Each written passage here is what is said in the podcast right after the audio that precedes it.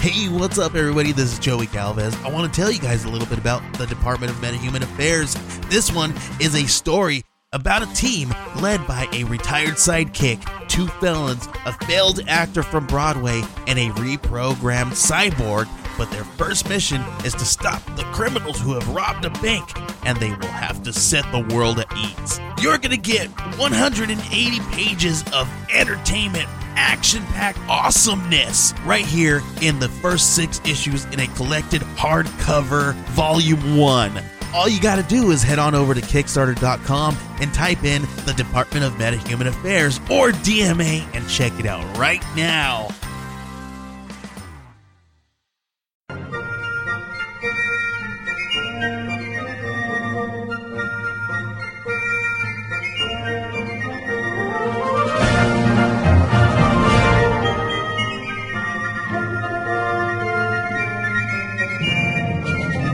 Hello, friends.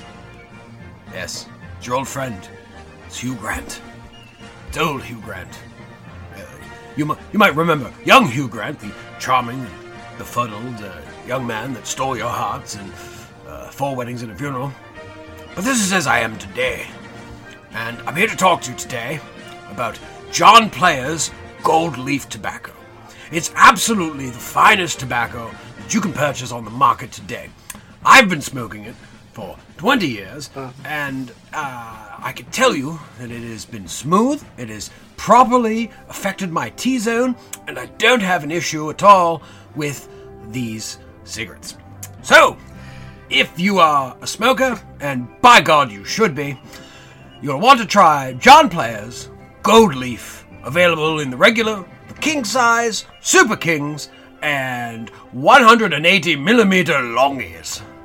So, uh, was there something about a movie you wanted to hear? Uh, Hugh, you've been on twice. Yeah. Hmm. You, you know what the podcast is called. well, see, that's the thing. I, I did those uh, those uh, many years ago. Uh, it was only a few weeks ago. No, no, no, no. It was when I was young and, and Okay. fresh, and uh, I experimented a lot with young men and. Come again? Uh, uh, uh, oh, certainly, certainly. But prostitutes uh, of a sort that would be in your car. But uh, I, I, was- you know, I was a good person. And uh, I'm here today to say that I am a good person, and John Player is a good person, and he provides you with the finest gold leaf tobacco. So, Why don't you just, uh, you know what, Hugh? You know what? You did great. Thank you. I'm gonna go have a cigarette. Yes, please. Uh, Thank you. For Screen and Country does not endorse cigarettes. No, it's or, a terrible habit. Don't smoke. Or the, or any companies uh, that you know sell them. John Player Gold Leaf, that's like some cheap shit. He's just trying to. He's getting a good good paycheck from them. Well, Well, You're not he- even allowed to advertise cigarettes anymore. No, and he came in with like this sport jacket, wearing all these brands And he was just smoking, just openly smoking. He didn't even ask you in our studio. in our studio. yeah, there is a no smoking sign right there. And I argued against that. I uh, certainly I I worked very hard to not have that in here, but Brendan insisted, and it is his studio. Thank you. I don't appreciate the puffs of smoke. That's what they call them. Yes, I don't smoke, so I don't know. I never smoked anything in my life, Jason, and never you know that. Never once. So, Jason, this is a podcast. We should probably introduce this because Hugh Grant Oh, we'll- we'll did do it. not. No, he didn't. Uh, this is called For Screen! and country. and I am Brendan, And I'm Jason. and we are a duo. A duo. A dudo? A duo. A pair of lonely ones who were meant to make a two. Hey, That sounds like we're gonna take a sh- that sounds like we're gonna take a shit. I mean, yeah, we are. Oh. We're gonna hold hands together. forever. He gives you his heart and he loves you together forever. Okay, enough This is a singing. podcast about British films, and in fact, the top 100 British films, as uh, as handed down from God Himself in 1999 to the British Film Institute. God and Jesus. That's right. They made this list, and uh, we're gonna talk about one of those movies today. We are. We're going to talk about, in fact, uh, number 32 on the list. But before we do that, Jason, we got to talk a little bit about some sense and or sensibility. Yeah, let's check in.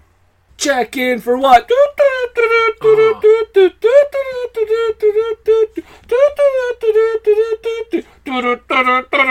Okay, we don't have to waste. Any, we can't waste any time. We don't have clearance for anything. I'm No, just saying. So we, let's get to it. We gotta get to it. We gotta get to sense and sensibility comments. First comment. So Mark Hit it. Mark Newfang. He says, "Love it. It's a beautiful, faithful adaptation of Austin's book in Emma Thompson's very capable hands. When it came out in the theaters in 1995, I saw it a couple times. I was so impressed by it. Also, be sure to watch Emma Thompson's Oscar acceptance speech for this. She's funny, classy, perfect. Hey, you know what? What? Let's listen to it. All right, let's hear it. I don't really know how to thank the Academy for this. Um, and if I try, we'll be here till Christmas.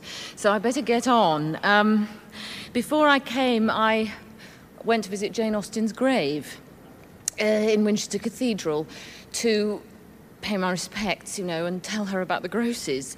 And. Um, I don't know how she would react to an evening like this, but I do hope, I do hope she knows how big she is in Uruguay. Um, profound thanks to Columbia Pictures and the lovely forms of Lisa Henson, Gareth Wiggin, and Mark Canton for hiring a, a- a first time writer, um, um, to James Seamus for his rare intelligence, um, to Sidney Pollock for asking all the right questions, like why couldn't these women go out and get a job? Um, why, indeed. Um, to, to the cast and crew for being impeccable. Um, to my friend and my teacher, Lindsay Duran, for being the single most frustrating reason why I can't claim all the credit for myself. Um, and finally, I would like, with your permission, uh, to dedicate this Oscar to our director, Ang Lee. Ang, wherever you are, this is for you. Was Ang Lee like like like? Was he missing? Was he just? He's Marlon Brandoing the Oscars. no, I don't know, but yes, it's a lovely speech, No, and it's Emma great. Thompson is a fucking goddess. I She's love lovely. her. She's lovely.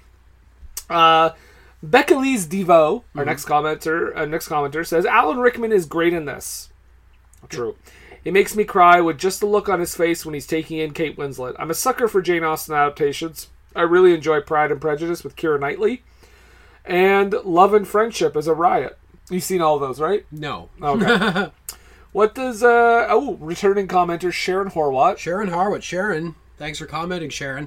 I adore this movie, she says. Kate Winslet and Emma Thompson are perfectly cast as the sisters, and Alan Rickman and Hugh Grant are fantastic as well. Like many women, I love many Jane Austen stories, especially Pride and Prejudice.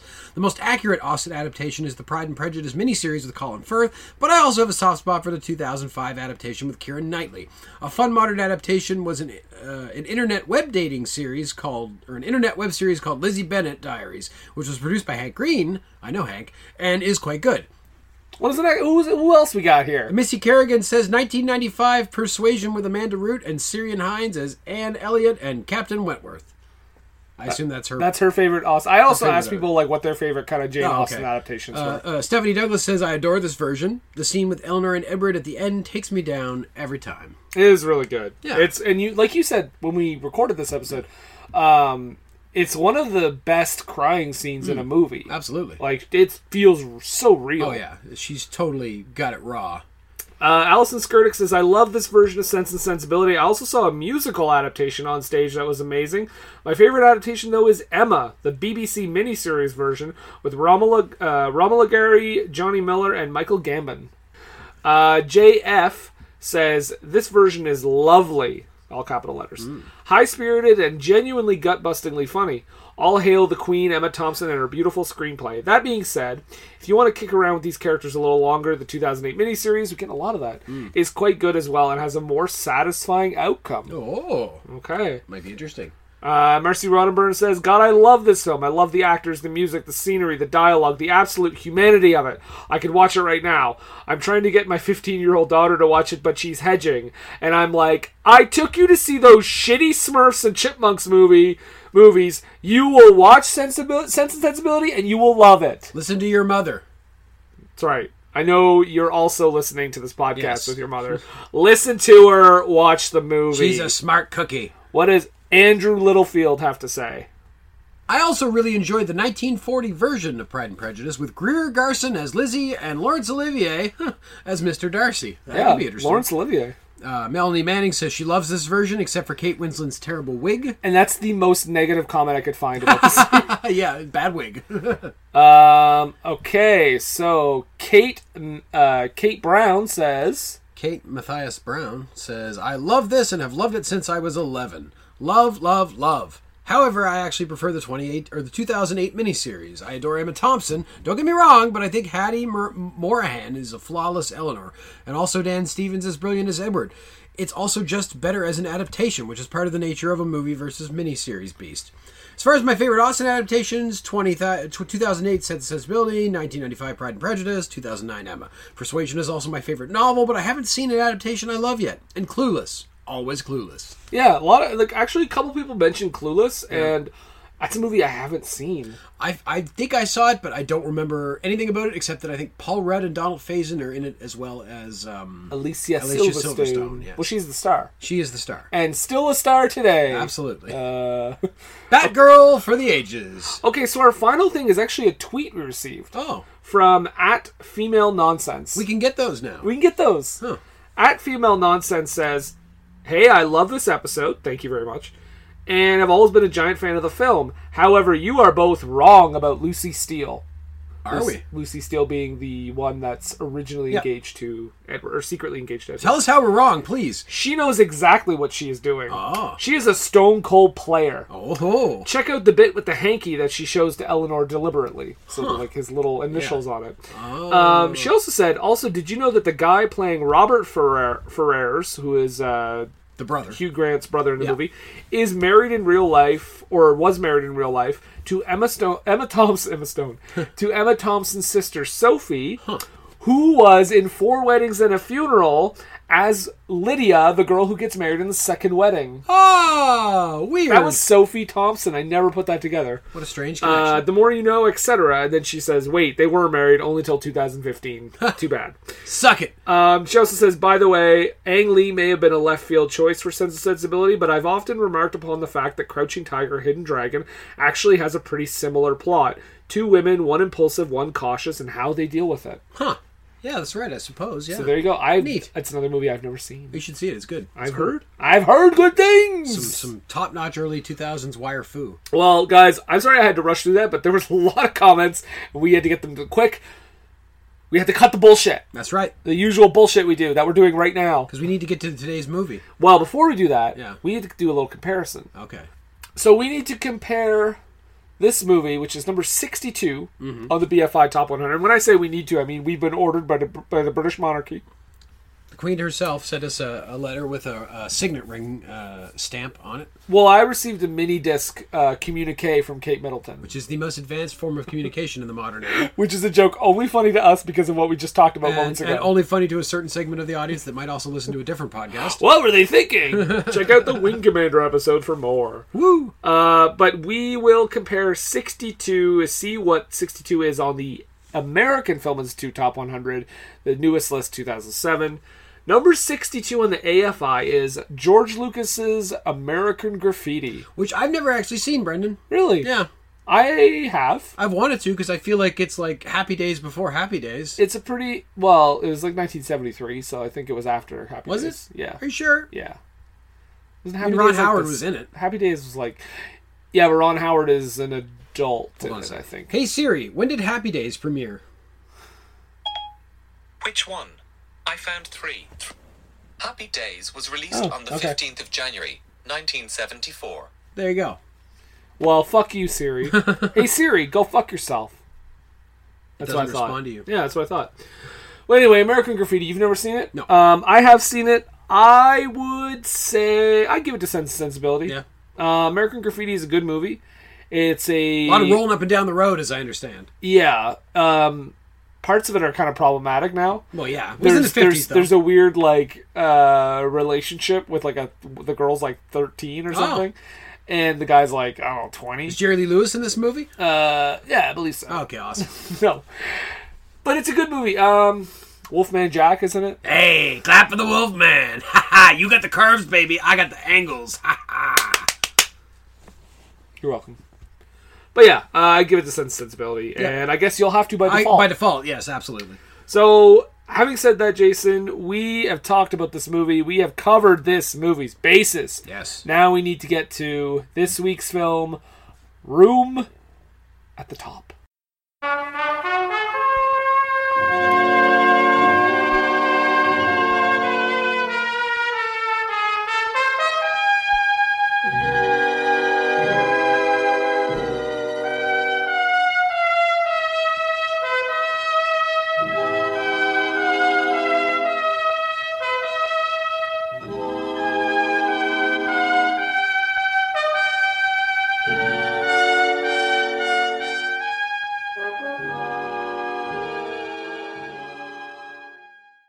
Yes, that's right, folks. Jazzing it up. We're doing number 32 on the list Room at the Top, a movie I had heard the name of, but had no idea anything beyond that. Hmm. I didn't know a single thing about this movie when we pulled it last week. Never even heard the name? Never even heard the name, really. I mean, I think I've heard a room at the top as a phrase, maybe, but I got a room. Yeah, and the song. uh, this is directed by Jack Clayton, and it stars Lawrence Harvey as Joe Lambton, Simone Signoret as Alice, Heather Sears as Susan, yep.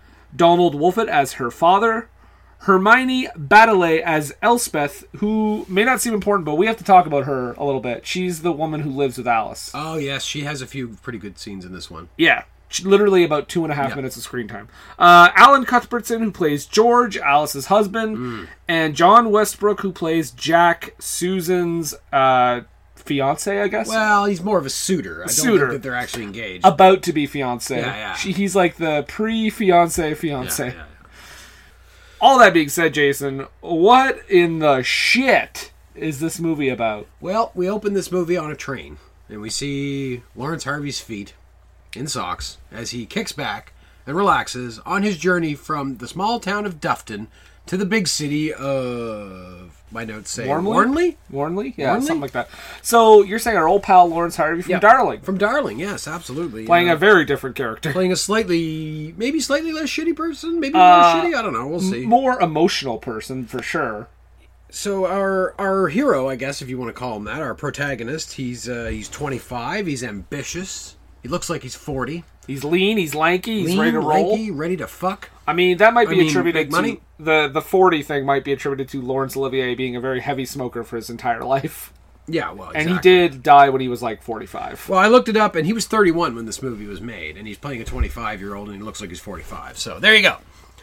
So yeah, he's uh now this was in the old days, Brendan, and I may have mentioned this on a previous episode, but this was in the old days when you could go get a job and then theoretically stay in that job for 30 years and then retire with a full pension, uh, and maybe get promoted along the way. So that's what his plan is, and he's gotten a job working for the the town, working for the actual town of Warnley, in the city hall there, in the town hall. Um, he's starting off at a thousand pounds a year. Now, if we remember from this sporting life, he gets a thousand pounds down, like right out of the gate. This guy makes a thousand pounds a year. So it's not great, So it's not great money, but there's you know there's a possibility of advancement, and that's what he wants. right? So uh, while he's you know he's there, he takes notice of a young lady, one Susan Brown, that we learn is the daughter of the town bigwig. Mr. Brown. Mr. Um, 'Cause I don't Brown. think we ever get his first We don't, name. yeah, we don't know who needs it. Well, His first name is well, Mr.. We'll, we'll call him Jerry, like the governor of California, former governor of California, Jerry Brown. And his wife, Linda Ronstadt, Linda Ronstadt. That's right. who is looking rough in this movie. Mm, very much so. Uh, so he takes notice of Susan Brown. She's a, Mr. Brown's daughter, and, and she's very young and very nubile. Um, Yeah, she's like, she, I think she's supposed to be like what twenty. I think she's more like 16. That's the impression I get, that she's like Really? sixteen, seventeen, 16, 17, still kind of in high school or getting near the end of it. Um, Well, relieved, He's 25. Relieved that the actress is in her early twenties. Yes, the actress is certainly legal. Um, so yeah, he immediately starts hitting on her because she's kind of cute, and um, despite the fact that she, also despite the fact that she seems to be involved with another fellow who we meet, uh, Jack um Wales. Jack Wales, Yeah, and we find out uh, it's one of the most unlikable. one of the, people. one of the yeah between him and George might be two of the most unlikable characters on screen. He is more of a weasel. George is scarier. Yeah, he's yeah, exactly. He's terrifying. Terrifying. But we learned that uh, both uh, both Joe and, and Jack are, are veterans. They both served in the Second World War. both P- POWs. Both POW, both pilots, both POWs. Uh, however, Well, first off, I thought all pilots were officers, Hmm. and Jack is an officer. Uh, Joe, not so much. Joe is a sergeant, or was a sergeant. I guess he was a pilot. I don't know. I didn't know the sergeants were pilots, but you know I- what? It was a war. You had to take what you could get. I didn't quite understand the thing where he kept calling him sergeant and he was like he bothered was, by that. Well, because he was doing it c- because because Jack is a more upper class. Because this this whole movie is a class thing. right? Oh, yeah. it's all about class. much because- like last week. Yeah, because Jack is uh, he's upper class, upper crust. He's an officer, so he's he's he- he- you know he's got this very high status. Whereas Jack eh, or Joe rather is he's an enlisted man. He's from a working class town. He's a working class guy. So you know, in, in England they tend to the, the class system used to mean a lot more, and the top of the class system was more than happy to be condescending and shitty toward lower class people when it suited them. So, so yeah, he calls him sergeant basically to mock him and to piss him off, and Okay. which does poking poking at his war record too, being like, "Oh, so what did you do?" And he's like, "Oh, I, I got captured." He's like, "Oh, I got captured too later in the war, but I escaped." Yeah, and and Joe basically was in a uh, or Lawrence Harvey Joe whatever was POW for like three years. Yeah, he was in a, in a camp. He spent that time getting his accountancy degree, doing his working on his which is the studies. most British thing It ever. was the most British thing, yeah. You're gonna stuck in a war camp. Well, that's the thing. You're stuck in a POW camp. You may as well, you know, better Yeah, yourself. yeah, yeah. It's the same thing with going to jail. If they've got programs, you may as well take this was them. not a bridge on the River Kwai situation. No, no. So, um, so the whole point of this, so he knows who Susan is. He knows who she's related to. He wants to advance his life and career, and if he could do that by banging a hot young chick, uh, he'll do it. Oh yeah. And uh, so he wants to get in with Susan Good, but he's having trouble kind of like figuring out a social situation to really encounter her in to kind of get her alone because she's usually with, with Jack. So he joins the local theater company when he finds out that she's been in a recent play. She's playing a lead role. He goes and sees it, is impressed, and uh, then joins the theater company to get closer to her. But unfortunately for Joe, she's not going to be in the next play because she had her turn. And I gotta say, I, this is the thing in movies that I love is when great actors have to play a character that is a bad That actor. is a bad actor, yeah. that- that really makes which me- is always fun. Um, so he joined. So he now he's in the theater company, and he uh, uh, auditions for uh, another play, or, or maybe is in the play. I don't I know. think if he's they in the auditioned. play. I I think think he's just he's, in it. he's like the lover in the play. Yeah.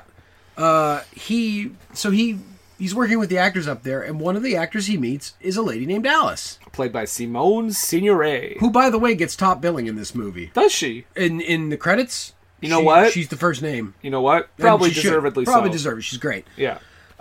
she is a, a a lady of a certain age, and when I say she's a lady of a certain age, she's fucking thirty five. That the, the, there's some parts in this movie where they treat her like she's a fucking grandmother. Now, this is she's the thing- thirty five years old. She's my age. Yeah, this is a thing I've noticed with a lot of older movies Yeah.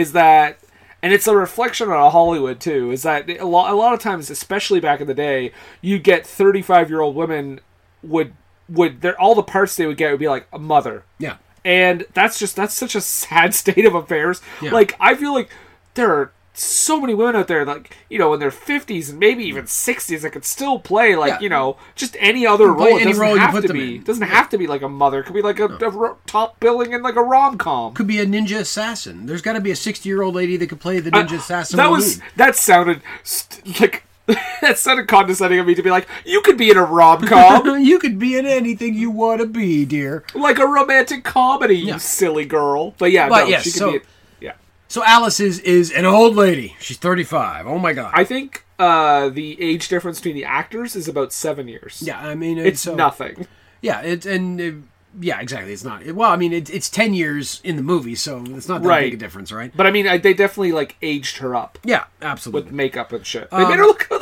they made her look 50 yeah, exactly. They made her look like a real old lady. Yeah. Um, and so Alice is in the play. She's acting away. She's also she's married to George, who is another kind of upper class twit. Um, yes He's scary though, and he has a lot of power. Has a lot of power, and is clearly just he's he goes on a lot of trips where he's clearly fucking his uh, Oh, secretary. I and believe. he almost says it he almost does it out loud. He's like, yeah. oh, I have to go deal with things. Yeah, I he need clearly the car. doesn't give a shit. She knows. I'm and going He to knows Leeds. she knows, Yeah. and she knows he knows she knows. So he's he's he's, he's uh, like there, there's there's a British word for a guy like that. Prig. He's a prig. So Joe, I am broken. you should be. So Joe is intrigued by Alice. They have a confrontation on stage. Actually, Because he pronounces Brazier wrong. he, well, is he trying to? Everyone Now, laughs. I wasn't sure. Was he trying to say brazier right, or was he trying to say brazier? Maybe. I thought Like, that was like just... meaning like a like a like a, a, a thing that heats up a room, a Okay. brazier. Well, what does he say, though? He says, Well, he says like, he says brazier, Oh. and I, I think it was brazier was the word. That makes a lot more yeah. sense. Because I was like, why Everybody would they- laughs at it and thinks Yeah. it's real funny, and he kind of gets mad because they make some joke about him being lower class, and he's like, "I am lower class, and I'm proud of it." mm-hmm. And the director's like, "No, you're not. You're uh, an accountant from Charleston, and you're playing this role, and Yeah, go back to Get it. into character, you son Yeah. of a bitch. Get that shit together." So afterwards, he goes outside. He sees Alice. He says, "Hey, look, I'm sorry for what I did. Can I take you for coffee?" She's like, "No, you can't take me for coffee, but you can take me for a drink." Hi-yo. Heyo. And so off they go to drink. And they have a chat and they get you know, they both seem to really like each other and he explains to her his situation with Susan that he wants to ask Susan out and she encourages him to do so saying like look, you got to be confident, you got to do it.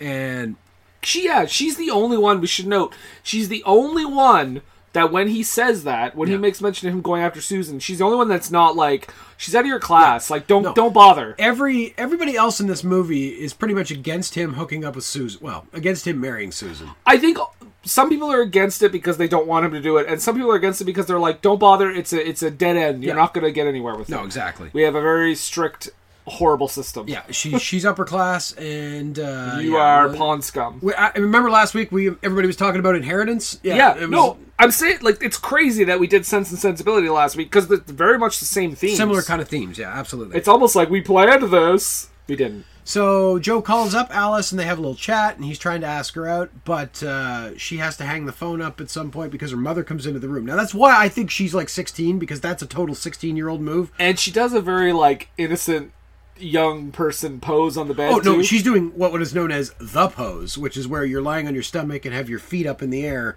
yeah. crossed behind you. She's doing the pose. It's the schoolgirl talking to cute boys on the Yeah, phone pose. Yeah. Absolutely. Um, but I really hope she's not supposed to be 16. I, I feel like it has to be that. feel like you're right. But she hangs up the phone, but she's like, "Oh, I gotta go, I gotta go," and she hangs up the phone. He goes back and talks to Alice, and Alice is, and he's like, "I don't think she's interested." She hung up on me real quick when her mother came in the room, and and Alice is like, "No, no, no, no, you gotta push on, you gotta do it. She's definitely interested." Yeah, she's like, that's a good thing. That's that's probably a good thing. That means she probably is interested. Didn't want her mother to know. And I think he calls calls her up and tries to talk to her, but then talks to her mom, and her mom basically, and Susan's mom basically tells him to fuck off. In so many words. Yeah. so many words. Uh, and his parents clearly are not, or Susan's parents are clearly not interested in her dating someone who is not of someone appropriate to her class. now, is this where the father comes in? Because I noticed something Uh, interesting. he comes in a little bit later. We're sorry. not there yet. Okay. Um, but he and, and so Joe calls them at one point to talk to Susan. uh, Well, this, when he's talking to the mother, and the mother's like, "Oh no, she's gone to Paris on holiday." So they literally sent her away just so they wouldn't have to deal. I think the father comes in before this. Does he? because this she she tells her parents like um about Joe. Mm-hmm. I think I think that's a little bit before. I, Oh, all right, I are wa- they sitting at the table, maybe. yeah, all I wanted to say was that the um the father and the mother are both against Joe, like you Yes. said, but they deal with it in very different ways. The mother is very like head on, like no, get out of here, like we don't want you around. Whereas the father is like, no, no, there's ways around. He's got a few this. more subtle ways to go. We about don't this. have to be confrontational. We can get you know. and we'll talk about those as, as Yeah, this yeah, yeah, goes yeah. on here. So Sure, Alice's relationship still sucks. Her husband continues to be a dick. he's horrible. He's off again on another trip to uh, quote as one of uh, he's off again for a quote couple of hard days labor with his secretary as one of the other fellas puts it. Yeah. Um, But time passes. Alice and Joe continue to be friendly, real friendly. They start kind of getting getting into something, you know. Um, It heats up. Yeah, he eats up, and uh, but at some point, Susan is this when she comes back? They're like they're having a relationship, and then she comes back and shows up in the library. Yeah. Yeah, and anyway, so she shows up in the library while uh, Joe is there, and they have a little chat, and he tries to get her. He tries to set up a date. Let me just say that his method is this as follows. Yeah. You're very pretty. And she says, Oh, thank you. And then he's like, asks her about like, going out. And he mentioned this musical that's on at the Regal, Mm-hmm. at the cinema. And she says, Well, I can't go right now. And then he says, You're very pretty. And she says, Okay, tonight. Done. Win. Because that's apparently that just works. Yes, absolutely. so, so he gets his date. He starts to get into this relationship with uh, with Susan, but meanwhile, he's still kind of seeing Alice. Yeah. Like they've been, you know, and and I mean, it, it's obviously he's got a choice there. I mean, he's got, you know, Susan is young and she got a rich family and she's tight like a tiger, and Wow. uh, meanwhile, Alice is older. She's wiser. She's, I think, I think he thinks like he, he feels more of a connection to her because she's more of a real person. And yet, I think he's still a little intimidated by her. He's intimidated by her because she's a little older than him, and uh, or a lot older, I guess, if we're to be believed. Well, te- I mean, ten years in the movie 10 is years- not crazy. well, 25, 35, I guess that's that's a pretty significant difference. It, it's not the fact that she's 35, like that's fine. Yeah. But the fact that they again make her out like she's a grandma. Yeah. and he keeps getting pushback on Susan. Uh, his boss brings him in. So Mm-hmm. his so basically, Mr. Brown gave a call to Joe's boss at the town, and he brings Joe in for a little chat. And uh, in as many words, basically leans on him to say, "Hey, don't be fucking around with Susan Brown." Yeah. because that's not gonna. You you like having a job. You like having prospects for advancement, don't you? Yeah. Well, then maybe you don't fuck that guy's daughter, and let her be. Let her be. Let her be. Let it be, yeah, let it be. Don't fuck the rich dude's daughter. So, as often happens in this movie, every time something bad goes wrong with one lady, he bounces back to the other. So, this doesn't work, but then he goes to see Alice and they go up to Sparrow Hill for a little makeout sesh. Uh, That's the first time they kiss, actually. yeah. Yeah. Yeah. Is, is, And, well, and no, and interestingly, they do, and then she says, "This this is a very moral car." Yeah. And they get out, and they have to do it outside Yeah. of the car, which is interesting. That's It's a like good line. she doesn't want to do it in the car that she has with her husband. yes, absolutely. Yeah. That her husband took at one point because he's like, I'm taking your car. Yeah. I'm going to go fuck some secretaries. Yes, yes, absolutely. Uh, so he takes Alice to Sparrow Hill. They have a, little, a lovely time there and, and get a little more romantic. And, and after that, he gets home and finds he has a letter.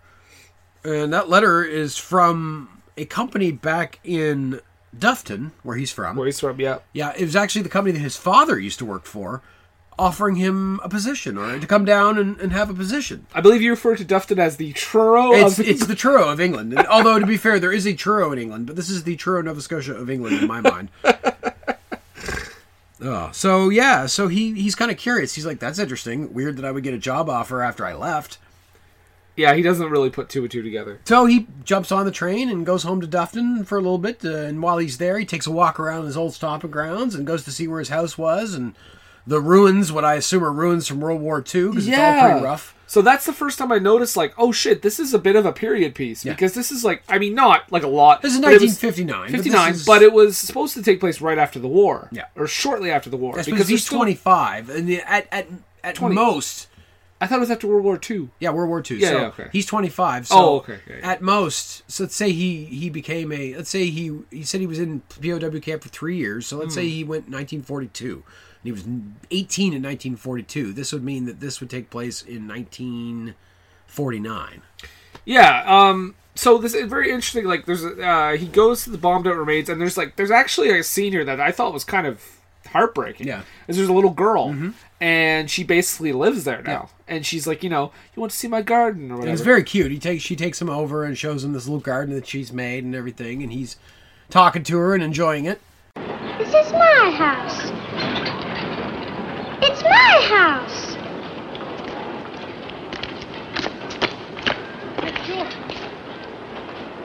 It used to be mine, too. I lived here once upon a time. A bomb fell from the sky. I know. Do you want to see my garden?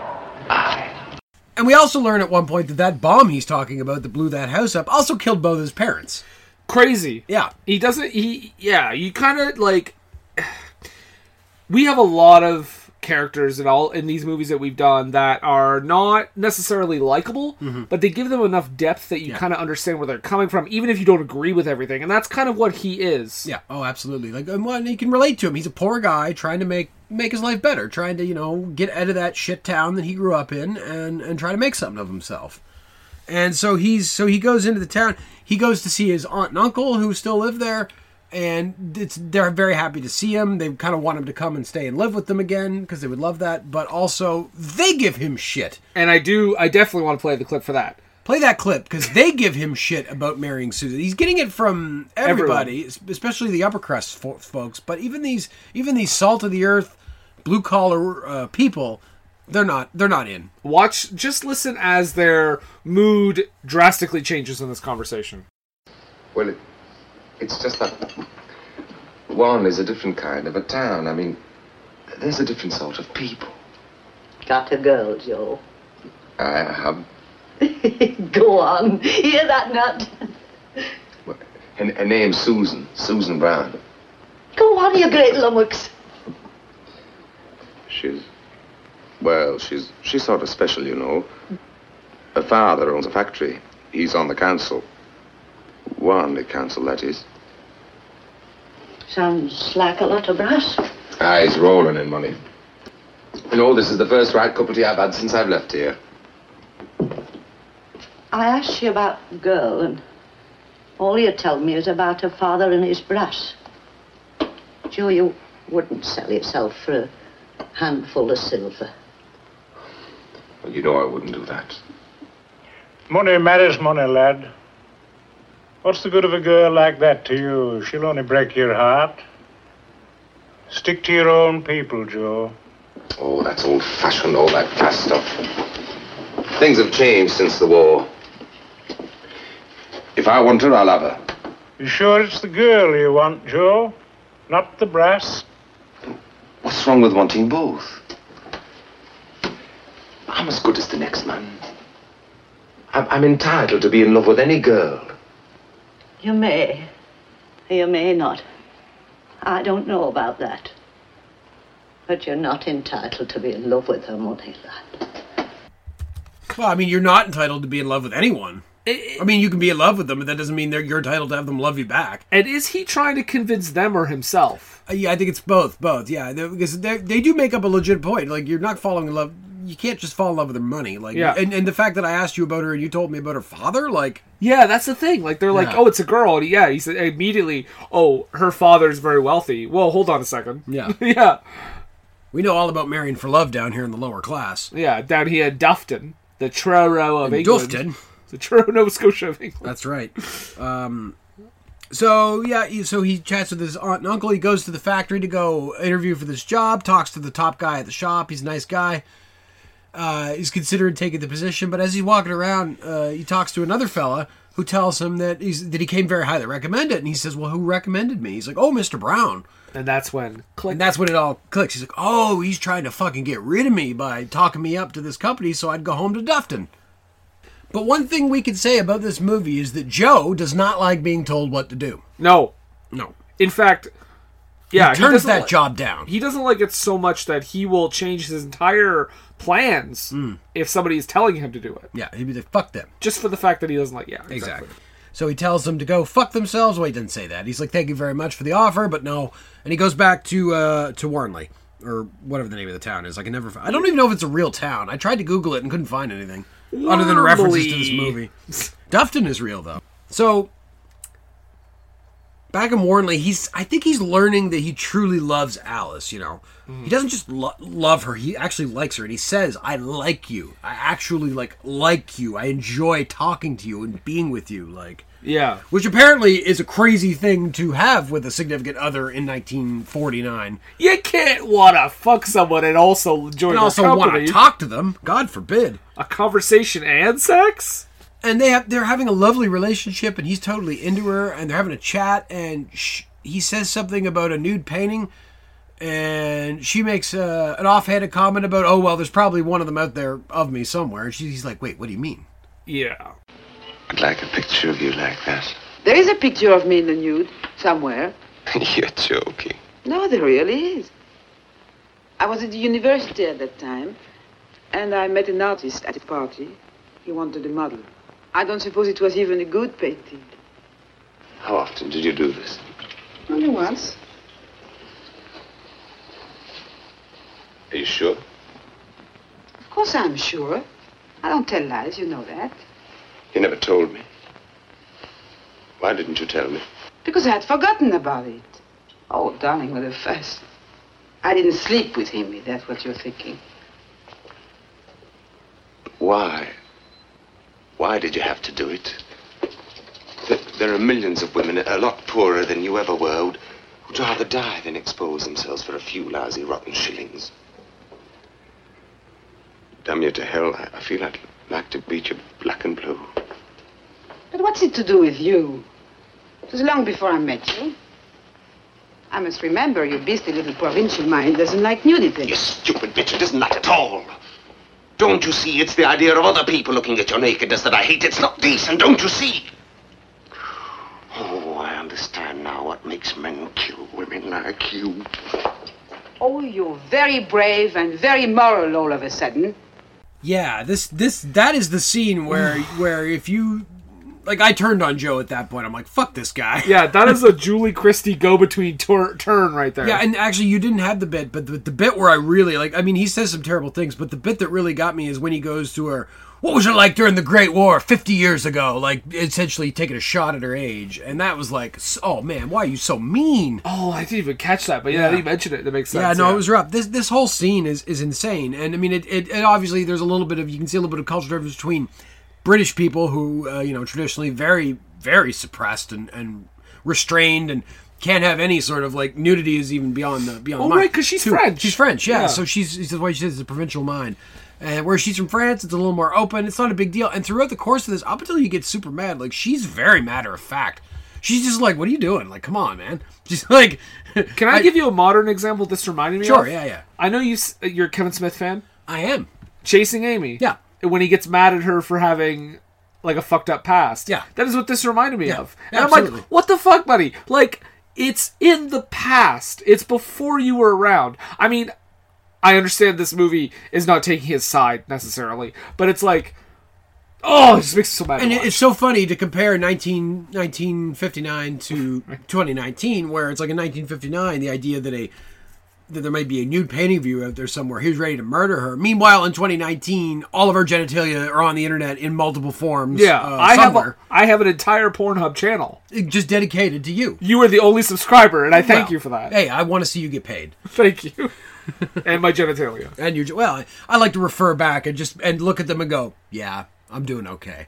Oh. Ha! So yeah, they they have a pretty brutal fight because of this, or like like argument. Yeah. Don't, oh god, that would have been. I mean, he didn't actually beat her black and blue, but they had a pretty strong argument, and at, and they kind of calmed down near the end of it. But he's like, "That's it, I'm out." Yep. Just and like that. Where does he go, Brendan? Right back to fucking Susan. He goes to a ball or a dance or something. and He goes to see her. And he is super out of place. Super out of place. Totally out of his element. He goes up and is, is talking to her family, her mother, father, some friends. Of course, old Jack is there. And they keep. they basically mock him in the way that the best. In, in the best way that upper crust people can mock a poor person is they ask him who he knows. It's like, oh, do you know this person? Oh, no, I don't know that person. Do you know this person? No, I don't know that person. And do you know this person? Well, I know that person in the same way I know who the prime minister is. And what's funny about that is that I think the people, the, the people that he's talking to, like the family, are probably in their heads like, "Well, we know the prime minister, but we don't think that's what you mean." Yeah, exactly, exactly. They're just they're just making him look shitty because he doesn't know all their stupid rich friends. You know. Yeah. And this is why, like, I, I really don't like Jack after that scene, or Joe uh, uh, after that scene where he kind of where he has his fight with with Alice. But I also am sympathetic because as a person that comes from kind of you know lower middle class kind of upbringing, I I feel for him. You know, trying to feeling out of place in a in a fancy situation. I've been there. Yeah, again, like I said, these characters are complicated. Yeah. They're not perfect, they're No, not exactly. great, they're not terrible, but they're just they're complicated. Yeah, so they so so his family interrogates him about who he knows in Dufton, and clearly he doesn't know anybody to their satisfaction, um, and he's a bit embarrassed by it. Obviously, uh, it's for him those people are basically like celebrities that he names, like in the way that we would think. Like it's like, oh, I would never talk to that person. How would I ever come? How would I ever cross paths with that person? Exactly. Um, so he and Susan slip away. They go into a different room, and Joe tells her, "No, this. I don't think this is going to work." And she's like, "Yes, but it will work, and I love you. Do you love me?" And he's like, "Yeah, I do love you very much, very much." That's what he says each time. Very Yeah. much. I will. I I notice that anytime uh, there's a there's an I love you exchange between him and Susan, it's always her that says it 1st and when it's between Alice and him, it's always him that Mm-hmm. says Him it that says first. first, yes. So she says she loves him. He says he loves her very much, or very much, yes, very much. Very much. And they wake up in a barn. sure do, as you do. Joe clearly has just taken her virginity. Like, has he or has Yes. he just done stuff? Because No, he right took her after virginity. but right after that, she says, "Be gentle," and then they're about Oh, to go okay, with yeah, him. yeah. So I guess you're right. Yeah, yeah. They were probably just fingering or whatever. And um, yeah, and then and then yeah, she's right. Okay, so yeah, that makes sense. I didn't think about that at the time, but I think you're right, Brennan. I thought, well, wouldn't you, wouldn't you have already been? Wait, wait, was he super rough the first time? Now she's telling him to be gentle. But it's confusing because she says you don't like the way I make love. So maybe they tried, got about halfway, and she was like, "I can't do this," and then they did it again. So they do it again, and and yeah, it it, it goes all the way because she's like, uh, I feel different, or do, do I feel different? Do I look different? Am I, I don't feel different. Should I feel different? And she's just like like a sixteen year old who just had sex might be like. Yeah. Um, and then she mentions her parents, which I don't think you should be mentioning your parents after sex, but she does, and of course that just puts Joe in a sour mood. I think Joe. I think Joe is in a sour mood because he realized as they made love that he never he didn't feel anything. Yeah. Like because she even Exactly. says like Joe, you didn't really like I didn't really get a sense of uh, emotion out of you, and it, I think he's just like realizing like He's this is- finally kind of come to terms with, oh right, I don't actually love this girl. Yeah, Oh, in And the you same can- way that I love Alice. I mean, sex is sex, but if there's no emotion there, it's so totally different. then you may as well just be jerking off into a flesh bag. Prostitutes of the world, we apologize. Sorry, I, I don't think of prostitutes as flesh bags. I'm thinking of like a like an actual like flesh bag. I'm sure you can find them online. You mean a fleshlight? Use code for Screen and Country to save ten percent. No, no. Do not use code ScreenPod at fleshlights.com. So yeah, so Joe's kind of in a grumpy mood because of this, um, and he kind of t- he, he goes to the office. He's grumpy. He's st- I'm gonna stay at work. Blah. And his friends are like, "Come out, we're gonna play snooker. We always play snooker on Fridays." Like, "No, I don't wanna. Yeah, I'm gonna stay at work." Yeah. And so he does. And what does he do when he needs to cheer himself up? He goes and sees Alice. and she somehow takes him back. She somehow takes him back. Yeah, and says, "Look, buddy of mine's got a cabin. He's gonna give it to us real cheap. Why don't we go up to that cabin and we'll have a little fun in the woods?" Do you feel like she's always kind of combating with herself about like she's like in her in in her head, I don't know, like the left side and the right side of your brain. Isn't it the left side's like the more like emotional one? is yeah, the well, right- I- certainly one side of her brain is saying, "This guy's a dick, and why are you even bothering with him? He called you old and this, all this." And then the other side of her brain is saying, "You're an old lady, and you have to take this now before you lose out on the chance. This is your last chance to find love." No, what I was gonna say is one side of her brain is saying, um, you know, this is gonna work out great. The other side is saying, like, it's not gonna work out. This gonna is hurt heading you. to disaster. He's gonna hurt you. And I think there's a constant battle. Yeah, there. and, and it's it's it's something that Susan doesn't have in her head because she's a young lady. She doesn't have hardly any experience, but but you know, Alice has been around the block, and Alice has that little voice in the back of her head that says, "Look, be realistic. This, this guy's ten years younger than you. He's super cool, but he could bail at any time." And I'm pretty sure that that's what she's constantly having, and, and whether she wants it or not, that's being like screamed at her in the back of her head by that little voice. So yeah, he he offers to take her to the cabin. She's down. And so they head out to the cabin and uh, Fuck a lot. They fuck a lot, but they fuck. She insists on fucking sober. no s- and no smoking either. No smoking, no drinking. I don't know why. I mean, the smoking doesn't really fuck you up, but she's like, no smoking. Maybe she didn't said we're not smoking crack this time. Yeah, there was, you don't remember that scene where they're smoking We're crack? smoking crack together. I'm not gonna smoke. I'm not gonna drink. I want to feel every last bit of this. I don't want to be dulled. And I wonder if that's because she thinks this is it. This is her last thing. 'Cause Maybe. even when she's leaving on the train, Hmm. she even says, "Just l- just go, go. Like it's fine." Did you enjoy their naked, uh, naked under their trench coats walk down the beach? Uh, him wearing the trench coat was a fashion statement. I will say that. Yeah. But I mean, it's like she was wearing a trench coat, and she's like, "Oh, look, it's a lady in a trench coat." And then I look at him, and it's like, "No, he's naked under that trench coat," and so is she. Yeah. and he professes her love. He professes his love to her, and she gives him a sweet cigarette case. Which initially, when he ha- when she hands it to him, I thought it was a cell phone for half a second. thought she was handing him like an iPhone or something. Like, what the fuck? Oh no, it's a cigarette case. And she says that she will divorce her husband for him if that's what he wants. And he says, "Will you really do that?" And she's like, "Yep, I'm down." But guess who wasn't down for getting divorced? Would you like to hear why he wasn't down? Yeah, it would be George. George was not happy about this idea, but George is a, a smart guy, and uh, this is his perspective on the matter. Yes. Alice tells me she wants to divorce me. Well, I'm not agreeable. You haven't any choice. She's my wife, and she's going to remain my wife. I want to make this quite clear to you. She has no grounds for divorce. Everybody knows the way you treat Alice about you and your women. But nobody can prove anything. The difference between you and me is that I haven't been indiscreet enough to leave evidence lying around. Meaning what? Just this. If she brings an action for divorce, I'll fight it. I'll smear you both across the headlines. It'll make fine reading. Elspeth's flat, the naked bathing in Dorset and all the rest of it. How did you know? I make it my business to know. It'll break you because you can't stand a scandal like that and you know it. And you won't get Alice either because I still won't let her go. You can't hold her. Maybe she can't divorce you, but she can leave you. You can't stop her from leaving you. Can you keep her? I can keep her. Because I love her. She's ten years older than you and she hasn't a penny of her own. If she leaves me, I'll sue you for enticement. Then you won't be able to support even yourself. You got everything pretty well worked out, haven't you? I have. There are no loopholes. Get it clear. From now on, you leave Alice alone. Understand me? Why won't you let her go? Why? Because she's my wife. That's why. Are you trying to tell me you still love her? I'm not trying to tell you anything.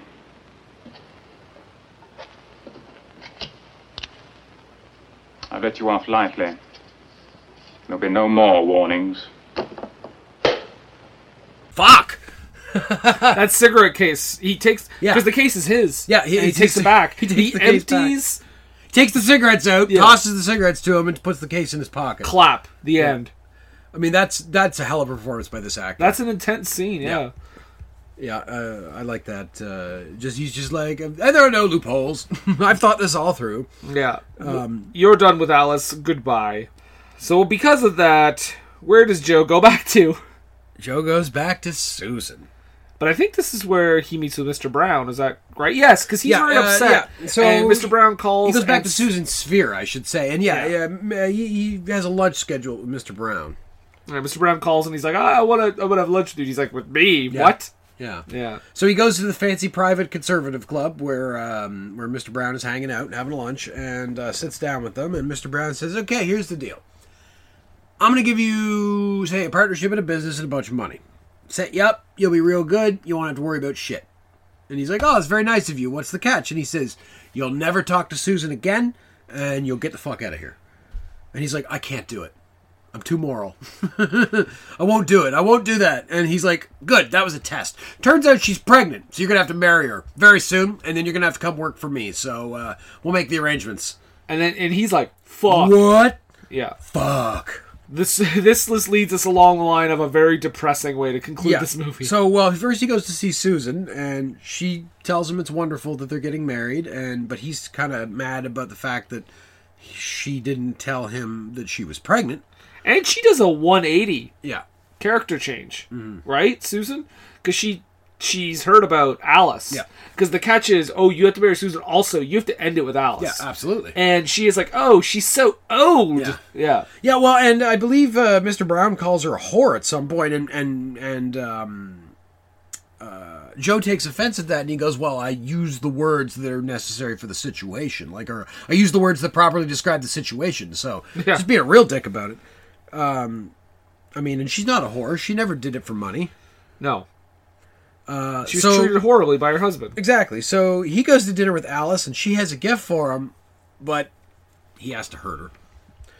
He tells her that he has to marry Su- or that he is marrying Susan, and that you know what that they they were they were friendly, but you know him and Alice they were kind of loving friends more than lovers or more than in a relationship. Like he's trying to like downplay their entire relationship, even though he was super intensely into it. And she basically calls him a coward. Yeah. Which is fair. She's got this like, and props to the actress because she's got this look of like she's totally destroyed by this, but at the same time there is that voice in the back of her head, it's like you knew this was going to happen. Exactly. Yes. So she's got a lit like she can kind of hold herself together because she was always sort of preparing for this to happen. Yeah, there is a there's a moment of shock slash also realization. Yeah, and she deals with it the only way she knows how. She hits the pub, has a few drinks, cries in the corner a little bit.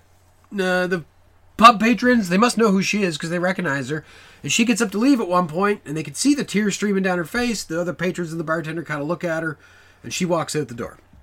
So the next day, Joe heads into work himself. He's walking down there, and there's a great scene of him walking down this long hallway, and you can hear the, the town clock bonging, and it's very ominous. Just bong, So you know something is Yeah, coming. something's coming down. He's just working into work, and or walking into work. When he gets there, there Susan is there, and oh hey honey, and then they start getting congratulations from all the people in the office. Su- I don't think Susan's there. Isn't she? No, it's just him. Oh. But he, yeah, no, the woman he talks to is just someone he works with. Oh, I think. okay, well- but yeah, so Yeah, he's getting congratulated left and right, but he overhears some people talking in the background, and he, and he catches Alice's name. Do we have that clip? We do, because I really like the sound Yeah. design on this scene. Let's hear it. I would like to congratulate you. Well, Mr. Hoylake told Gladys, and, well, you know how these things get about. I hope you'll both be very happy together. Thank you very much. You hear about the accident? Have you set the date of the wedding yet? No, what accident? No. uh, Alice Haysgill. Not definitely. It'll be the wedding of the year, I'm sure. Who's dead? Well, Alice uh, Haysgill. I hope so. And Miss Brown, if you don't mind my saying so, will make a lovely bride. She ran her car into the cliff at Sparrow Hill. Heard she was drunk. What's that? Alice Haysgill, Mr. Lampton. They say the car was bent like that and blood all over the place. What was she doing up on Sparrow Hill anyway? goodness knows. She'd been drinking all right. Probably didn't know where she was. Yeah. So she's dead. She's dead. fucking got drunk and drove her car off a cliff on Sparrow Hill where they had gotten out of the car to make out. Yeah, so we don't quite know if it's like a suicide or if it's just like she got drunk and got into an I, accident. I'd like to think that Alice is the sort of person she wouldn't go kill herself over a man, but she got a little too drunk Well, and yeah. drove herself off a hill. I mean, she didn't kill herself over George. No, I feel like it's if she did though, it's not just Joe. Like I think it's a lifetime. Yeah, of obviously there's more. bullshit. Yeah, there's a lot of mo- Yeah. more, issues going on than that. So, so obviously Joe is pretty pretty broken up by this, and he still has to marry Susan. And he still has to marry Susan. So what does he do? He gets some strange tale. He goes and gets drunk. He heads to a random bar. He starts chatting up this uh, this little this lady named Mavis, I believe. Yeah. And wow, I didn't even catch that.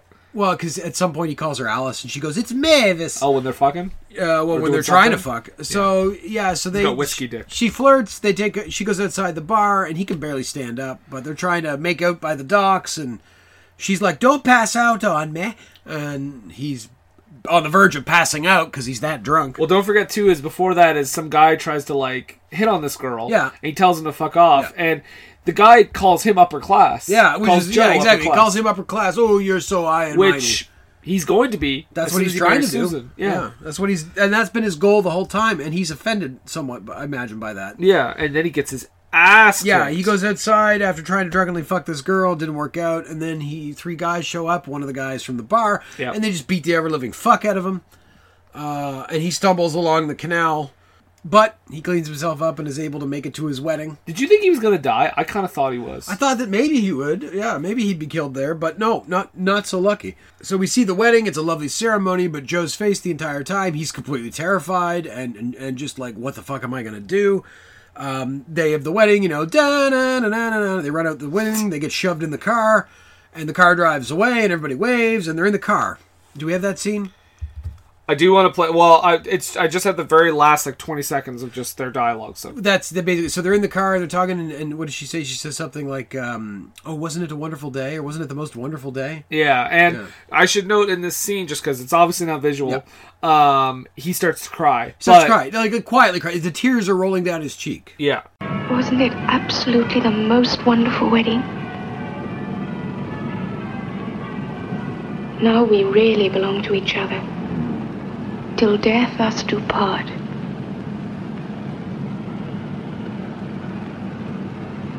Darling, you're crying.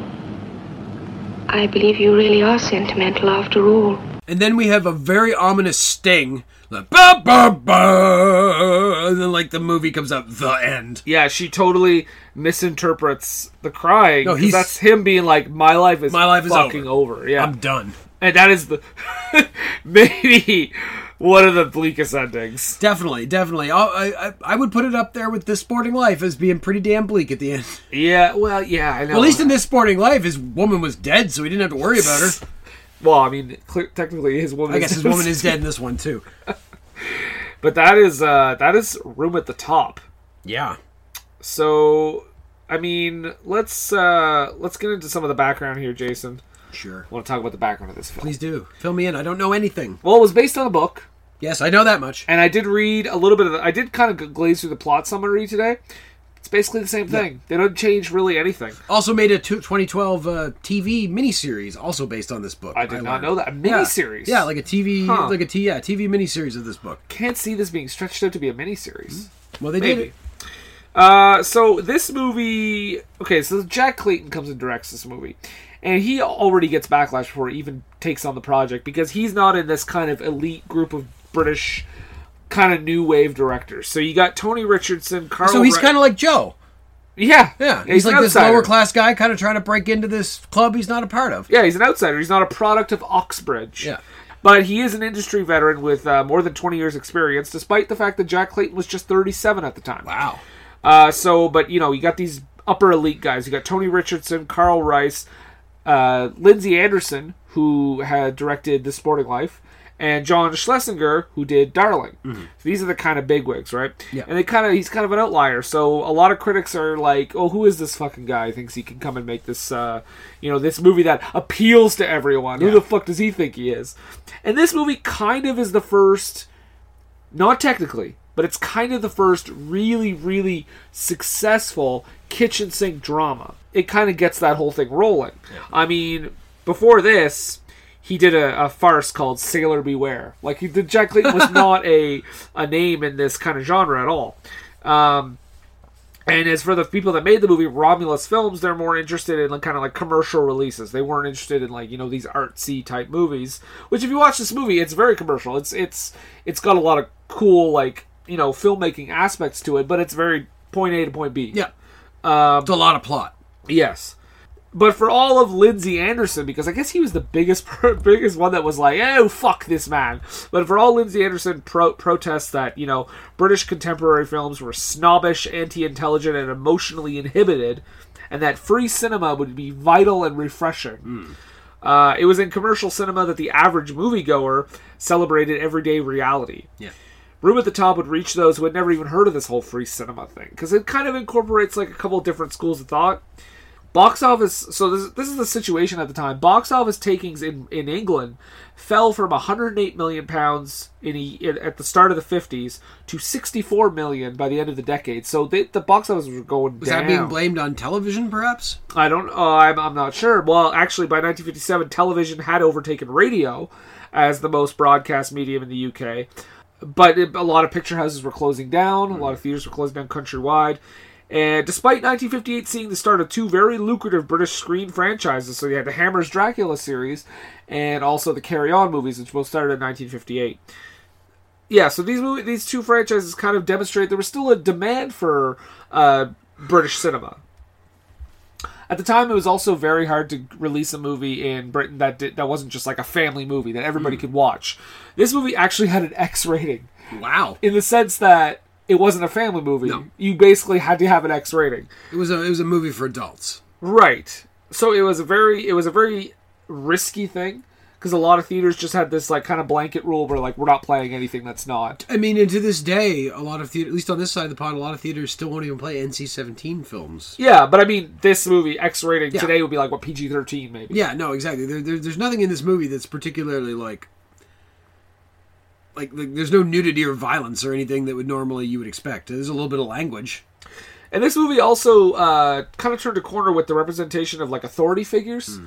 Uh, before this, a lot of times they'd be seen as like you know a Jack Hawkins or like uh, I mean even before this like an Alec Guinness, like you know these big tough Yes. kind of you know authority figures. Big that personalities, you see. you... Thank you, Alec. I just Yes. yes. you to show up. It's always good to be here. Uh, Alex has been hanging out at the, mo- at the mausoleum. There. I sit in the background. You see, I'm a ghost, so I can just kind of appear when necessary. like a force ghost. That's right. I'm, I'm, I live in the force now.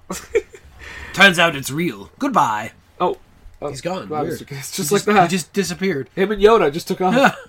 but yeah, so all these authority figures are seen as like these good good people, and this movie kind of turned that on its head, right? Because a lot of the authority figures are seen as these like upper crust, like you know, wackadoos. Yeah. I do I do have one more thing though about uh, Lawrence Harvey specifically. Yeah. So apparently Lawrence Harvey was just like a super weird dude Hmm. in public. Uh, he's this 29 year old lanky actor.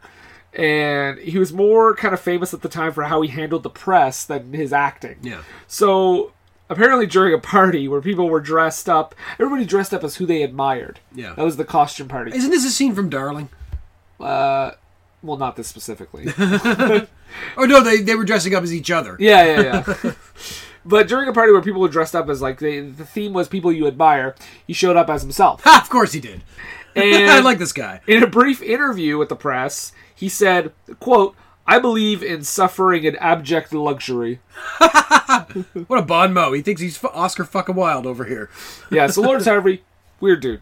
This movie cost, I think, about two hundred and fifty thousand pounds, and it made almost three million dollars at the U.S. in U.S. money at the box office. That's like a million and a half pounds. Is that what it, I didn't know the conversion. I don't know rate. what the conversion rate was in the fifties. Shall we uh, do a little deep dive? Let's deep. Let's let's let's deep. Let's dive. Let's deep Let's dive. deep dive. Okay, first thing I want to say. Did you notice? I, well, I noticed this when I was kind of going through it again. Susan is always in this like super bright white clothing, hmm. Mm-hmm. or like at least just like really like pretty. You know, Alice is almost always wearing black shirt, black sweater, turtleneck. Like it's all very like dark, and that's just a really you know an easy costume thing that I thought was really cool. Because Alice is the real villain. Uh, I don't know if I was going with there. Oh, I was just spitballing. Continue. I did write down that someone says constipated bitch at one point. That's a good one. So we got to talk about Simone Signoret because I think she is the best actor in this movie. She is great. She is, um, and what she does is so difficult is make this character so real. Yeah. And you could see even from the first interaction she has with Joe, like Lawrence Harvey, she already has like a faint passing interest in him almost right away. Like she just kind of holds the gaze a little longer than normal. And uh, there's also a lot of subtlety though from other performers too. There's also later in that scene where Joe is talking to Susan and her pre fiance is in the room, and they're having that POW discussion. And he's just staring at Susan. And somebody says like, you know, oh, you might have a you might have a contender for Susan's hand in marriage or whatever. And the pre the Jack kind of laughs it off, but then he looks. He has like a second, kind of does a double take and just like stares at him a little bit, like, "Oh wait, shit, maybe this is really happening." uh, and that's when he kind of belittles his POW experience because I think he feels threatened, right? Which is, I mean, eh, like, what a terrible guy. Like, I, I really don't feel like any, like, modern military guy would belittle another person's prisoner of war experience in that way, unless they're just a total psycho. Which, to be fair, in the military is a strong possibility. I mean, have you seen Casualties of War? I have not. Oh, you should. That Michael J. Fox. We well, spoiler alert, maybe in the next podcast. Oh. Um, I think the thing though about the POWs and him saying like you know he never managed to escape, like Joe never managed to escape. I wonder if that's like also a double meaning to like his Well, class. it- it's- like he never managed to escape. Well, where Uh, it- he's yeah, standing in life. It's it's a shot at him, I imagine, for that. It's a shot at him for maybe the idea that he's lazy and didn't want to fight, or that he was a coward, so he stayed in the POW. because you do get that camp. a lot. But also, you have to understand, Brendan, uh, under international law, I believe it is a soldier's duty to escape a prison camp if they can. Yeah, You're like required under, we learned under that your from own laws. from Bridget on the River Kwai. yeah, prisoner of Kwai, exactly. And and of course, The Great Escape, if you've ever seen that, similar idea. You are, yeah, you're supposed to try and escape, and he didn't. right. He worked on his accountant degree. Yes, he didn't escape Which- for his account. He worked on his account. Maybe maybe the Nazis had a good accountancy program. I don't know. Can I just play the clip of the Lambton system? Sure. how yeah, he yeah. determines how he picks his women? Yes. Please do. Let's let's get some advice here from from Joe Lampton. Hey, what do you think of that one? Mm, not bad, but not grade one. What do you mean by that? Time I filled you in on the Lumpton report on love. I've got a foolproof method for grading women. Partly money, partly background, partly J. Lumpton's instinct. Now take Susan Brown. Are you offering her to me? No, seriously. Susan is grade one on every count. But you just have to look at her to know. Susan's not for you, lad. Well, it just so happens that I like her. You lust after her, you mean? No, no, no. It's not that at all. Well, it's partly that, but not just that. You see, she's so, well, she's so wholesome. And do you think you'd find us wholesome if our old man didn't have a million in the bank? There are plenty of other wholesome girls in Wanley, you know. Like who? Like June? Yes, like June. Say, have you got some kind of understanding with her? Me? Lord, no. Oh, June's a good kid, but she's got an invalid mother. And they live off June's salary, the pair of them, so whoever marries June marries an invalid mother too. What you and me should be looking for is a nice girl with no ties and a nice family business in background. Well, that's a way to go about it. He's a bit of a misogynist. Yeah, a little bit. Uh, but yeah, that's his, his grading system that he uses to grade women. The predecessor of the Dennis system from It's Always Sunny in Philadelphia. Yeah, although this one not done ironically. uh, Joe, yeah. So the thing between Joe and Susan and Joe and Alice. So the thing uh, we obviously already talked about how Joe and Susan, we don't think he loves her. Yeah. you think he wants her standing, Yeah. and it's it's it- what kind of pushes that is. I don't even remember like the scene where they announced that Susan is Susan is being sent away. Yes. the parents sent her away because they don't want her with him Yeah. he reacts like super happy. Yeah. Like he's like they're playing right into my hand. Yeah. But it's almost like he's happier the fact that he caused that kind of a reaction. Yeah. Rather than just like because you think if he loved her, he'd be like, oh, like depressed and Yeah, everything. no, right? he, he was happy to tweak the nose of these aristocrats uh, uh, a little bit to be like, oh, I must have got to them because they sent her away. That means they'll be right where I, she'll be right where I want her to be when she gets back. Yeah, exactly. Yeah. Okay, a spoiler alert for the for the la- for the next section, but I gotta say this right now. Hermione Baddeley, she plays Elspeth. Yes. She's Alice's room roommate. Roommate, yes, we Roommate. didn't mention her, but yes, We didn't mention her. She's on screen for two minutes and thirty four seconds. She's nominated for an Oscar. Mm-hmm. Yeah, for her for this. Yeah. Well, the the, the two things that, that get that stand out to me are, are her are her telling Joe to don't hurt her. Yeah, because clearly she's a really good friend of hers. They're real tight. They've known each other a long time. Don't hurt her because if you do, I may hurt you. And then, of course, she shows up later on after Alice has died, and Joe drunkenly goes to Alice's apartment, and she sees him and proceeds to to tear a strip off him, basically like you know she loved you, and this is your fault, and and you know y- you have a part in this and everything, and it, it's an intense scene. And those are her only two scenes. And she's nominated, for, an Nominated for an Oscar. I mean, I'm not saying I'm not saying shouldn't have been. No, but, but- that's crazy. Yeah, I know, and, and I think yeah, I think sure, it's good. the shortest. I think it's the shortest amount of screen time for a supporting actor nomination. Yeah, I, I think I, I just gotta I gotta play one of her scenes because Please do. we gotta hear this. This is again this is half of her screen time, Yes. more than half of her screen time, and it get, earns her an Oscar. Eat your nomination. heart out, Anthony Hopkins. Yeah, hack. Oh, hello, dears. I hope I haven't disturbed you. I do try and be discreet, but I had to come in. It was cold outside. Make you some tea. Hello, Elspeth. What an afternoon I've had. Voice production, my goodness. Some of those girls. I don't know why I ever went in for this sort of thing. I don't really. Don't put your daughter on the stage, Mrs. Worthington. You're going to give us a concert, you will have some food. Oh, lovely, dear. You're a lucky young man, Joe. Alice is an angel, a perfect angel, heart of gold. Cigarette? Of course, I don't blame her. You're the sort of man I like. Too many pansies about these days. I knew a lot of real men once. They're all dead now, and a little mess like me carries on. Do you love Alice? Yes. I thought so.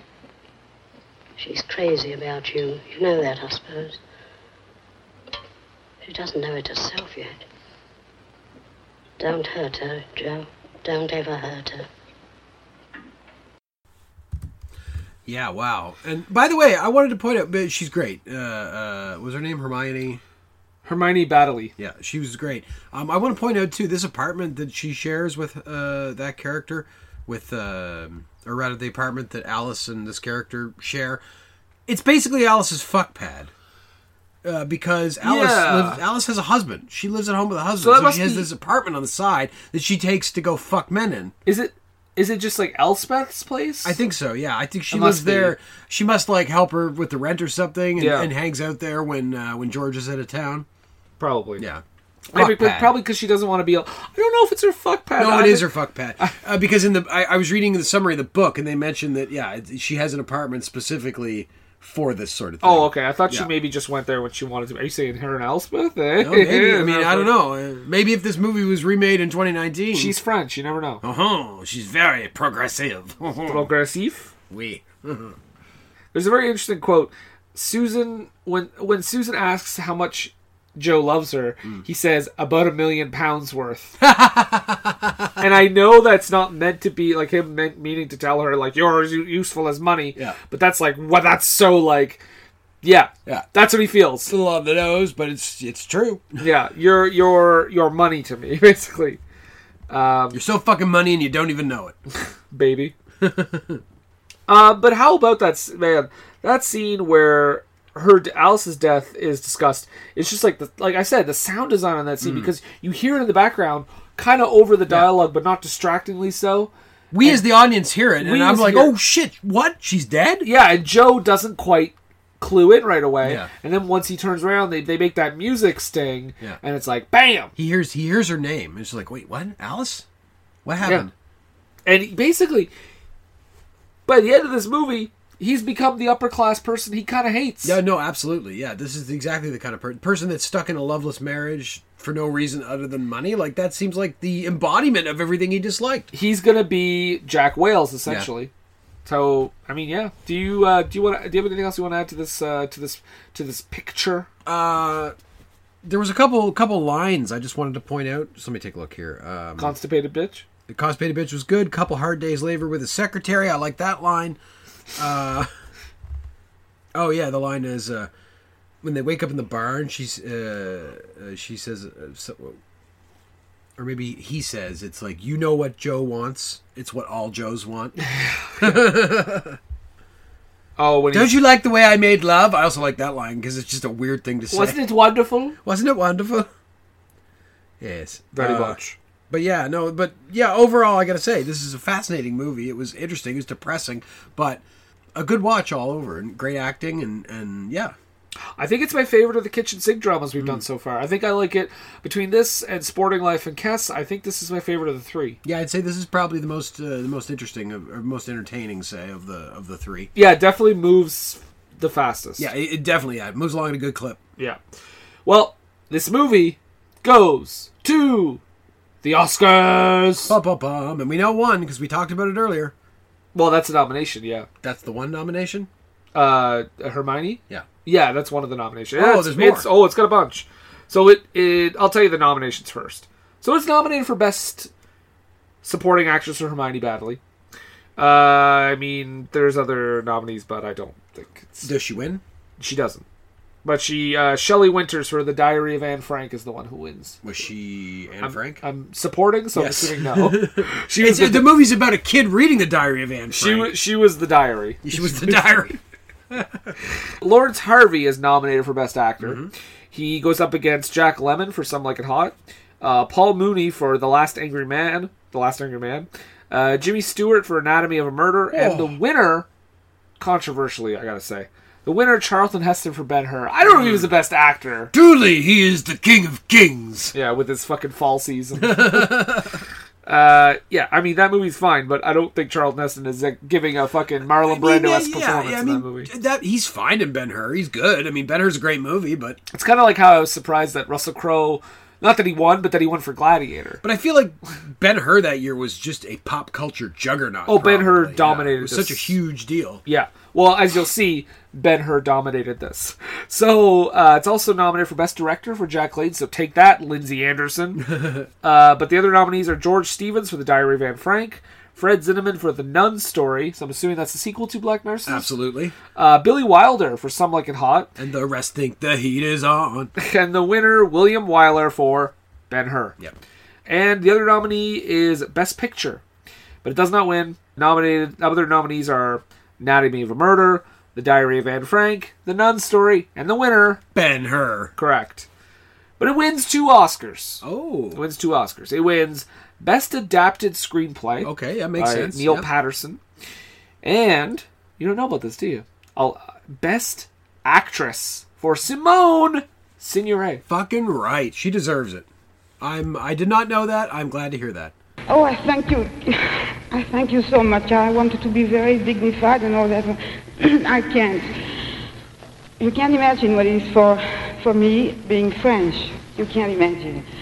Uh, and I want to thank Jimmy Wolf and Jack Clayson and Lawrence Harvey because It looks a little corny to say that, but you know that without them I wouldn't have never been here tonight. Thank you so, so much. Uh, the other nominees for that category were Doris Day for Pillow Talk, Audrey Hepburn for The Nun Story, Hmm. Catherine Hepburn for Suddenly Last Summer. No relation, right? Catherine. I Audrey? don't believe so, Yeah. no. It's a weird thing. I, Yeah. I always thought they were. I know, I always assumed that too. And Elizabeth Taylor for Suddenly Last Summer. So Huh. it's a real, uh, it's a real what happened to Baby Jane feud there. Clearly, there wasn't a strong enough role in Ben Hur for a female. Oh, really weird. I remember that being such a bastion of like Yeah. strong female characters. Uh, but you know what? Despite Simone Signore winning, I mean, all props to her. But seriously, the Oscars can suck my dick. Oh, because at the BAFTAs, the British Academy of Film and Television, The only one that Awards- matters to this podcast. the only one that matters. It is nominated. These are the nominations that don't win. Best British Actor for Lawrence Harvey. Best British Actor for Donald Wolfett. He plays Mr. Brown. Hmm. Best British Actress Hermione Baddeley. Most Promising Newcomer for Mary Peach. So Mary Peach plays the girl. We didn't really talk about his friend a lot. Um, Charlie, I think is his name, but uh, or his coworker or whatever. Um, yeah, the guy that he meets at the beginning. yeah, Charlie Charlie Soames. Guy he plays snooker with. Right. She plays his the girl he ends up being with, is a fiance eventually. Plays I don't June. remember her even hardly having a line in the movie. She had a few. She was I mean she was fine. I I don't know about, you know, most promising newcomer, I guess but she was probably the newcomer in the movie, so she got the nom. Yeah. It wins Best British Film, Mhm. Best Film Overall, Nice. and Best Actress, Simone Huh. Signoret. So she kind of dominates. She should. So, to sum this all up, Room at the Top is number 32 on the BFI Top 100. And like I said, I think it's my favorite kitchen sink drama we've done so far. I think it packs the biggest emotional punch, and I think it might have the best acting out of any of those movies we've done. Yeah. Lawrence Harvey is a great, like, unexpected choice to play kind of a lead role in this Yeah. movie because he kind of looks like a slime ball.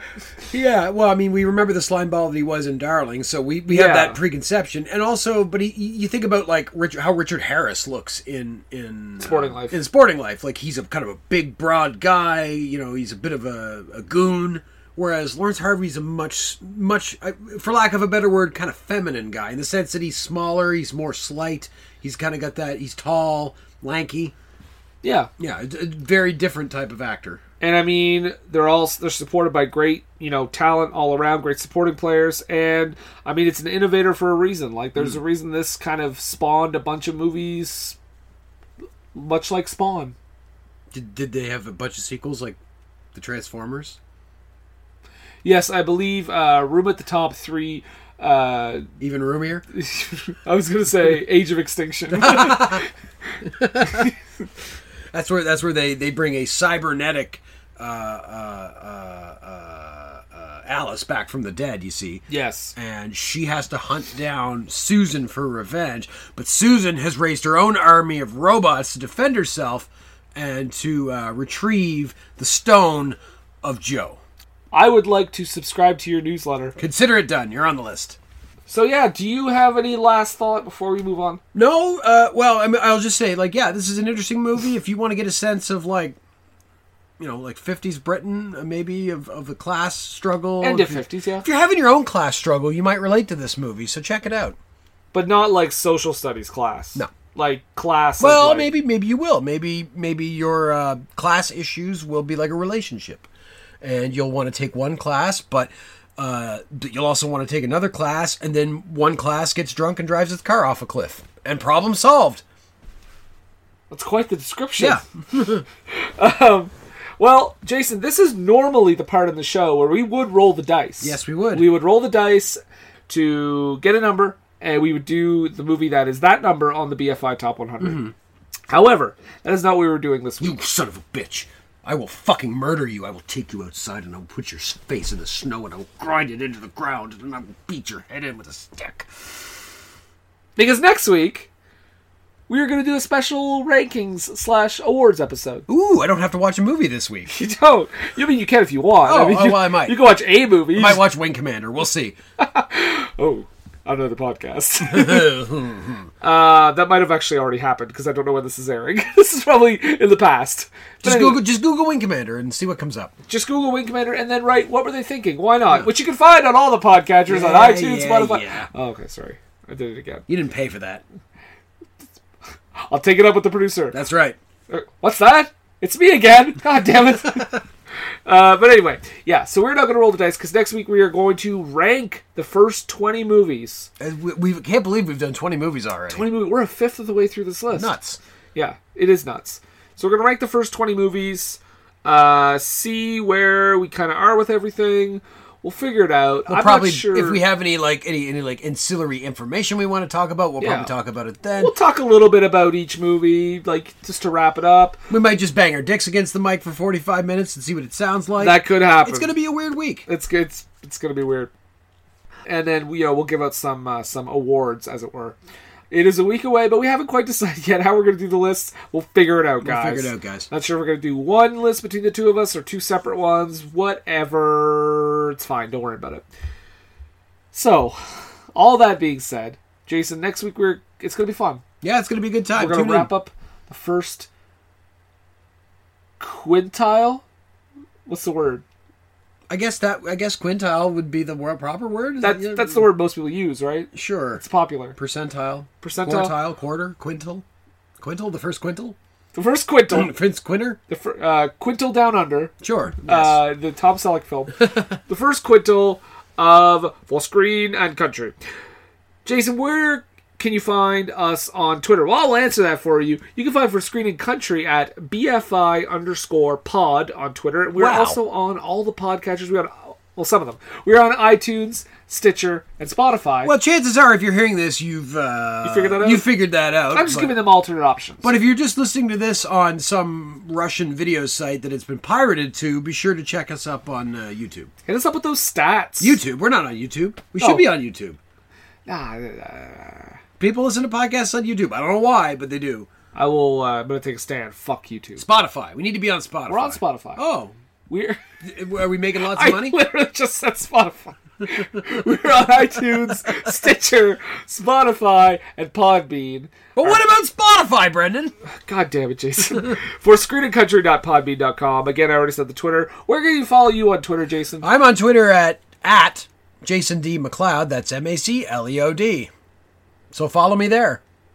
I wanted to say dot .com at the end of it, but that's not what that is. He's nodding. Are you having a stroke? Yeah.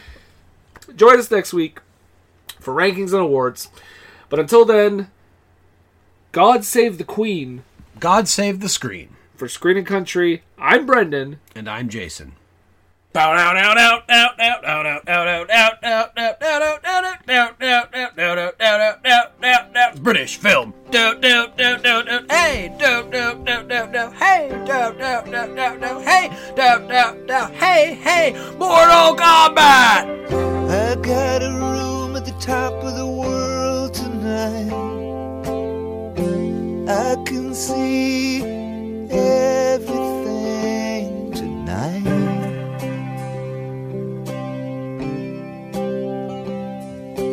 I got a room where everyone can have a drink and forget those things that went wrong.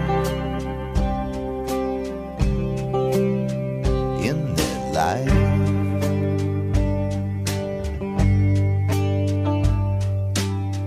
I got a room at the top of the world tonight. I got a room at the Hi, everyone. I'm Ashley. And I'm Justine. And, we make up the Cutaways podcast. We're watching the good, the bad, and the essentials of the romantic comedy genre. So far, we've fallen in love with Cary Grant, met up with our terrible friend, Pal Joey, and had the desire to run our fingers through Patrick Dempsey's hair. Join our slumber party for your ears every other week brought to you in stereo from our blanket fort in Hollywood, California. You can find and subscribe to us on Apple Podcasts, Stitcher, or your favorite podcatcher.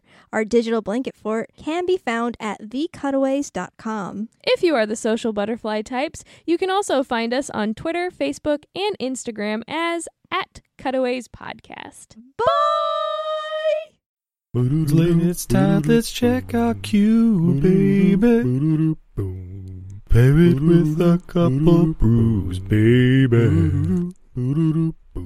We love good movies, we love the bad ones too. So we watch them all and pass their lessons on to you. Oh yeah. Ba-da, ba-da, ba-da, ba-da. Tss, tss, ba-da, ba-da, ba-da, ba-da. Tss, tss, meow. Everything I learned from movies helps to make life a little bit groovy. With the one last plot holes of gratuitous movies. It's time to get busy with your friend Steven Izzy. at eilfm.podbean.com.